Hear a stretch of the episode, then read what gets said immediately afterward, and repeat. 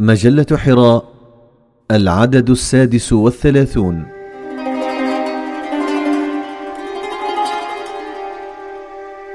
من الفوضى إلى النظام بقلم الأستاذ فتح الله جلن.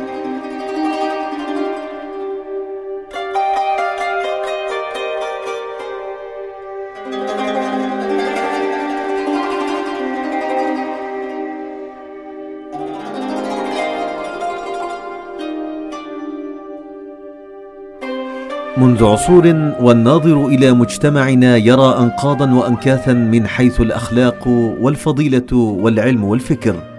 فما زال المجتمع يبحث عن نظام وفكر بديل في التربية والفن والأخلاق. والصحيح هو أننا بحاجة إلى إرادات فولاذية وأدمغة أصيلة تحتضن الوجود بأعماقه جميعا والإنسان برحابه الدنيوية والأخروية وتفسرهما بل وتتدخل في الأشياء بعنوان خلافة الله في الأرض. نزعت حركات التغير والتحول الأخيرة في العالم القناع عن كثير من الوجوه وأظهرتها على حقيقتها. كذلك أزاحت الغشاوة عن عيوننا إلى حد ما فتوضحت حقيقة كنه الأشخاص والأشياء شيئا فشيئا فاستطعنا أن نرى ما حصل بصورة أوضح ونستنبط من الحوادث نتائج أسلم وأمتن. وصرنا نفهم أن ما تعرض إلى شؤم الإبعاد والترك والنسيان في هذا البلد منذ قرنين ليس الزي والفكر وفلسفة الحياة حصرا بل ثقافتنا الذاتية وحسنا التاريخي ونظامنا الأخلاقي وفهمنا للفضيلة وتصورنا الفني وجذورنا المعنوية أيضا قد تعرضت وربما مع ضرر أعظم إلى التآكل. فاهتزت أواصرنا الروحية وجفت منابع فضيلتنا وتعمقت الهوة بين حاضرنا وماضينا.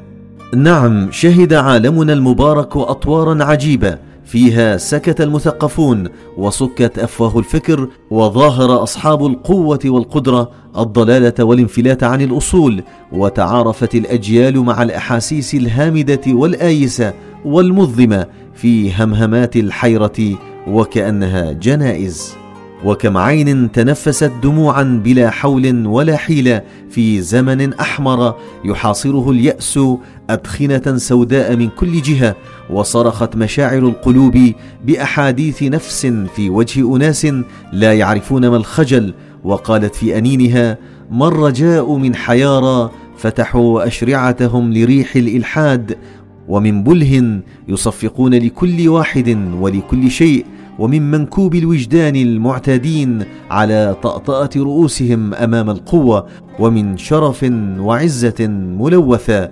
لكن ما اهتز تزعزع ومن هدم خرب وما ذهب انقطع ولم يحل محله شيء جديد. نعم قد أزيل ما تحطم ولم يقم مقامه شيء فانقلب المجتمع راسا على عقب باعتبار قيمه ذلك بشهادة القلق وضياع الأمان المحسوس في عصرنا الحاضر خاصة في أغوار قلوبنا جميعا حتى العقلانيين الواقعيين الذين لا هم لهم إلا تحقيق مآربهم اليومية. أرجوكم أن تتفكروا بما ننجو من الفقر الأخلاقي والمعضلات المتشابكة يوما بعد يوم حتى جعلت الحياة حملا ثقيلا وحيرة لا تطاق. وكيف نتخلص من نوبات أمراضنا الفردية والعائلية والاجتماعية؟ وكيف نسير إلى المستقبل في ثقة واطمئنان؟ هل نستورد افكارا حالمة وخيالية من هنا وهنالك؟ أم بعقلية العصر التي نحاول أن نبني عليها كل شيء؟ كلا كلا لن يحمل هذا الحمل الأثقل من جبل قاف منطق كهذا المنطق وأفكار مجهولة النسب كهذه.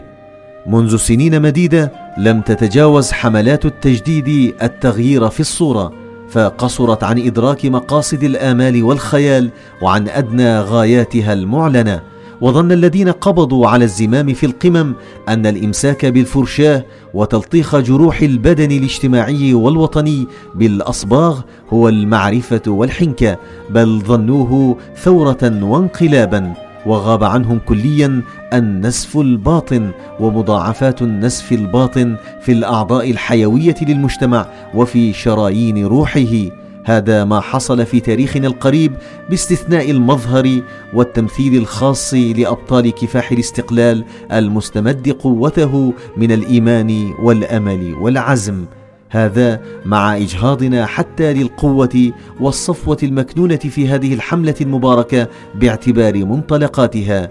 فعسير أن تتحقق وحدة كالتي تحققت أو نهضة وحيوية كالتي حصلت.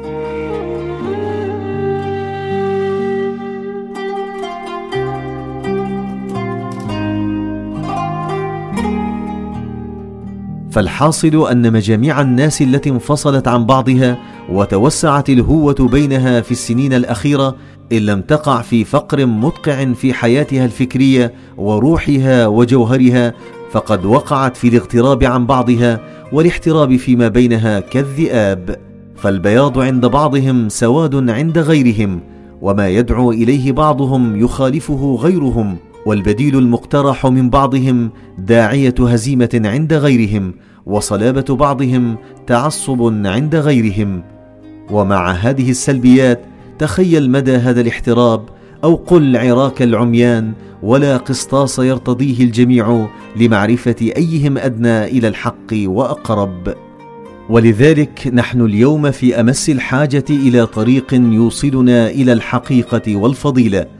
ومنهج تفكير لا يخدعنا وموازين لا تضلنا. والواقع أن الوجدان والقيم الأخلاقية مصادر نور تكفي لحل كثير من المعضلات لكن في أيامنا هذه الوجدان جريح والقيم الأخلاقية شتات فهذان المحركان قد اجتزا من الجذور وجففت ينابيعهما. لا ترتقي الأخلاق بالعرفان ولا الوجدان حسن الفضيلة من خشية الله في الإنسان. فهب أن الخوف من الله في القلوب قد غاب وانحسر فلن تجد إذا للعرفان والوجدان ذرة من أثر. وزد على ذلك هشاشة الإرادة وضمور المحاكمة العقلية ووحشية الأحاسيس البشرية وتعطشها للدم كالتنين لتعلم هول الكابوس الذي نعيشه. فمن الضرورة إذن أن نبدأ العمل بإعادة النظر في عناصر محاكمتنا الأساسية وتمييز الخط الفكري المنطقي وإيفاء الإرادة حقها وإعداد جيل عزوم بل أجيال. فلنقر اولا بمراعاة الأسباب لأننا نعيش في عالم محاط بها. نحن نعيش في عالم الأسباب. فإهمالها محض جبرية وضلالة بالحاصل. وليست مراعاة الأسباب وحدها بل العناية بالمناسبة بين السبب والنتيجة أي قاعدة تناسب العلية من أهم لوازم التكليف. فإن لم نعين أسس الأفكار المضرة والتيارات المفسدة بمشاعر مسؤولية جادة لنقاومها منذ اليوم فسوف نرى في المستقبل أبعادا مختلفة للبؤس الأخلاقي والنكبة الاجتماعية والانحرافات الأخرى. وليس الحنيك من ينتبه إلى النكبة والبؤس بعدما تظهر النتائج عيانا بل من يجزم بما سيقع وبأي سبب وسياق من قبل الوقوع. ومن العسير الادعاء بأننا أبدينا فراسة كهذه في تاريخنا القريب. أما أن نزعم بأننا أوفينا الإرادة حقها فكلا بل إنساننا في هذه المدة المدلهمة ظلمة يشك حتى في إرادته الذاتية وفكره وعزمه بل ما يفتأ يبحث عن إرادات سامية ومدهشة لتدير شؤونه والأدهى والأمر توهين الشخصية وأسر العزائم في أصحاب المشاعر النقية والوجدان الطاهر بإيحاءات من قبل المفكر فلان والعالم علان والدولة الفلانية. ثم بمرور الزمان صرنا نحكم فلانا وعلانا في تفكيرنا وسلوكنا فأصابونا بأنواع من دوار الرأس وازورار التفكير وانحراف الملاحظة وانزلاق الشخصية. فأصيبت الأرواح المستسلمة تمام الاستسلام خاصة باعطاب رهيبة من المحال إصلاحها وكان الأصل ألا نؤمن أو نرضى بإرادة ما حققنا فيها ولا محصناها ما عدا الإرادة الإلهية.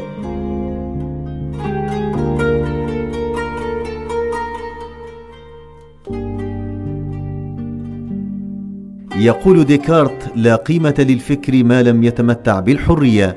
أما كان ينبغي أن نفكر على الأقل مثل ديكارت لتخليص أرواحنا من نظم التفكير السكولاستيكيه البالية والمتعفنة في معظم جوانبها.